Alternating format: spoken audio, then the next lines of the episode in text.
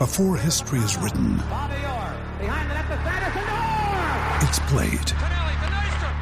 Before it's frozen in time, it's fought one shift at a time. Before it's etched in silver, it's carved in ice. What happens next will last forever. The Stanley Cup Final on ABC and ESPN Plus begins Saturday. Jeff Howe's Longhorn Notebook. So, just some post draft follow up. Um, Eric Kennedy, Craig, signed a free agent deal with the uh, with the Kansas City Royals. Um, other than, in addition to the six guys that were drafted, I think we kind of Cam and I kind of talked about it day one. Some of those guys that were going to go early, like a, a Dylan Campbell, a Lucas Gordon, we're expecting those guys to sign. Travis Sykora, same deal. Uh, you know, the interest Travis Staley, Zane Morehouse. Zane's already graduated, so you figure he would sign. Uh, Staley's one, Craig. You, you might have more info on that one, but I figure like Zane will probably sign for whatever his signing bonus is as a 14th round pick. Tanner Witt taken in the 18th round. Now it's in all likelihood he's coming back, but that's one where the Orioles, depending on what their bonus pool looks like, Right. if that whatever they've got left over, they might just throw the hail mary and see if it lands. Yep. So you can never say never, but it's more likely than not Tanner Witt comes back. I do wonder with LBJ not getting drafted uh, with as much leverage as he had. I would imagine, and I don't know that I don't know anybody's number. I would imagine that number, that asking price, had to be pretty high for him just to not be drafted. I had a couple of different people hint to me that the number was north of $2 million. For LBJ. Yeah. I heard the same in regard to Tanner Witt. Yeah, and, And then I, I don't know if that's true or not. Yeah, That's- and so a big part of that for the for some folks who are saying, "What you know, what's the deal?" Blah blah blah. Why didn't he get drafted? Uh, there's that whole signability thing, and like you said, the family knew also it had the leverage of him being a redshirt sophomore, so he can come back, have a great year, and have. Uh, and ask for a number at least of that if he has a great year next year. and, and yeah, Tanner's in the same boat too. Exactly. Yeah.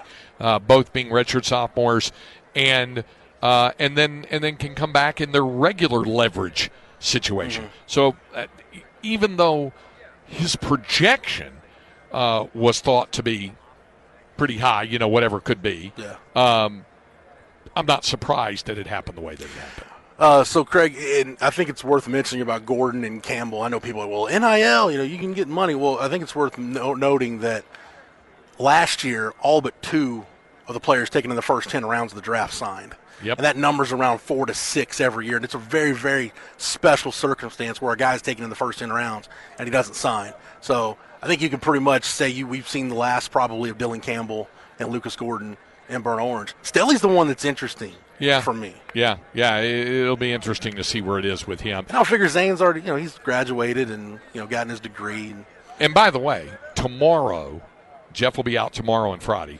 Tomorrow, uh, on the program, Ty Harrington will join us. We'll talk a little bit about that that whole thing.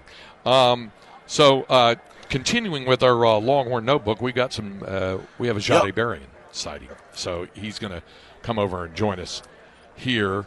Um, the Connally Cougar himself yes, over here. absolutely. So uh, he'll uh, he steps over to join us now. So we're like I said, we're doing the the whole thing, getting uh, all these Longhorn uh, guys on. So as Jahdae joins us now, you know, uh, I asked I asked X who the best interview was on the football team, and he said Jay Witt.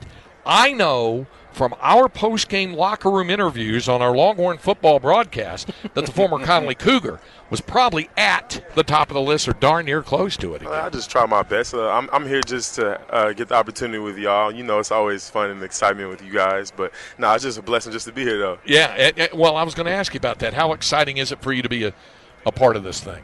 Uh, it's amazing. Just um, just Coach Sark trusting me and just bringing me along over here uh, today, and just and just being out here with this atmosphere and this energy over here. All right, so this is what I wanted to ask you today, so I'll go ahead and get it out of the way.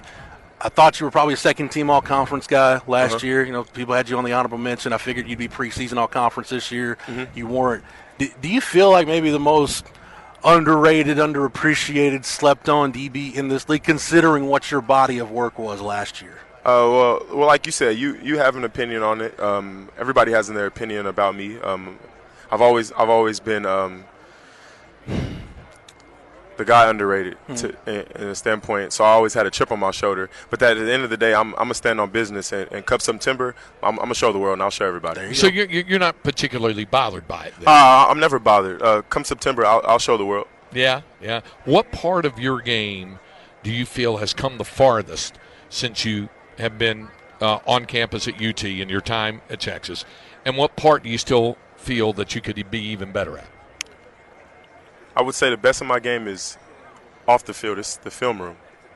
Were, put- were you not a big student of it before? Well, in like a, in a, in a coming into Yeah. college, it's that's when I like first got dialed in. But I'm growing and, and I know how to teach myself film. So so it'll be the film room. And the second part, um, I'm trying to I want to get better with my crafting, just in my footwork for man.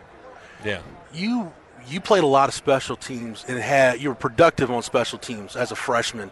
And there are going to be a lot of young guys. Look, there's a lot of lot of good athletes, and, and they're on, they're young on this roster. A lot of speed that's young on this roster. Uh-huh. What would you tell a young guy that might start on special teams? Because you're a perfect example of hey, you might be on special teams as a freshman, but that's kind of your ticket to getting on the field on defense. Well, yeah. So everybody, everybody has a role. Um, everybody has a role on the team. I have a role on the team.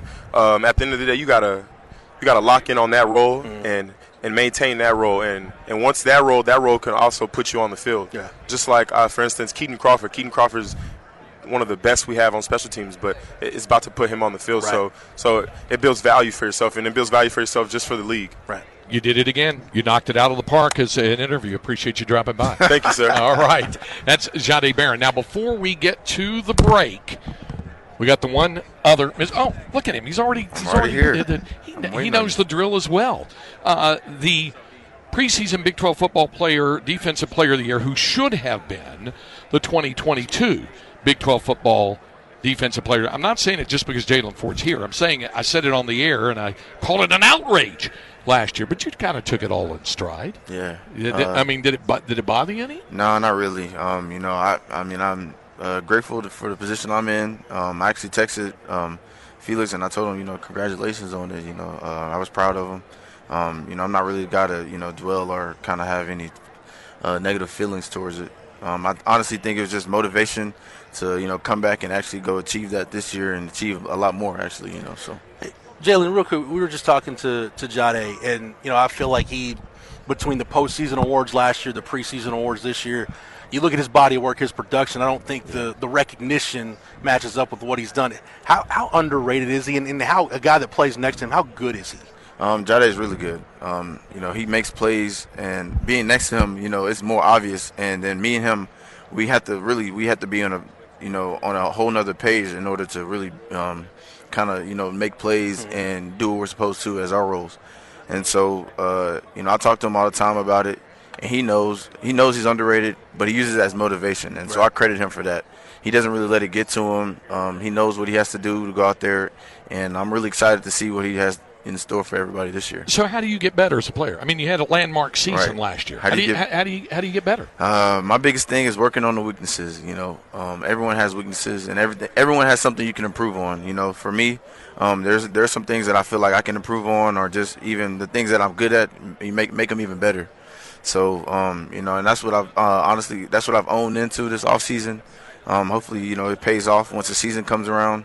And then my, my also my biggest thing is just you know stepping up and trying to be a leader for our team, uh, showing guys the way. Um, you know, a lot of guys saw what I did last year, and they understand that I'm just like them. I was in a position that they're in, you know, a couple years ago, and so if they can, you know, if they respect me enough and you know understand that I put in the work and it kind of showed, then I can kind of lead them the same way, and you know they'll follow my um, footsteps. So.